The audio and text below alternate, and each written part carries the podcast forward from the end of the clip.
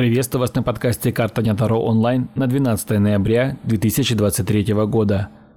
Выпадает восьмерка жезлов.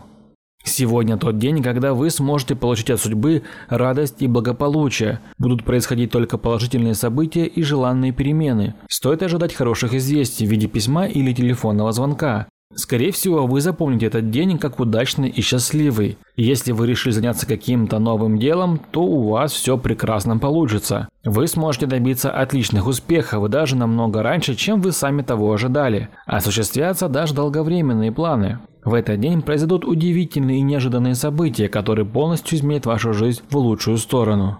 Если вам нужен личный расклад на любой вопрос или ситуацию, вы можете заказать его у меня. Подписывайтесь на Boosty. Подписка на Boosty дает вам ранний доступ ко всем моим раскладам, а также возможность заказать его лично у меня.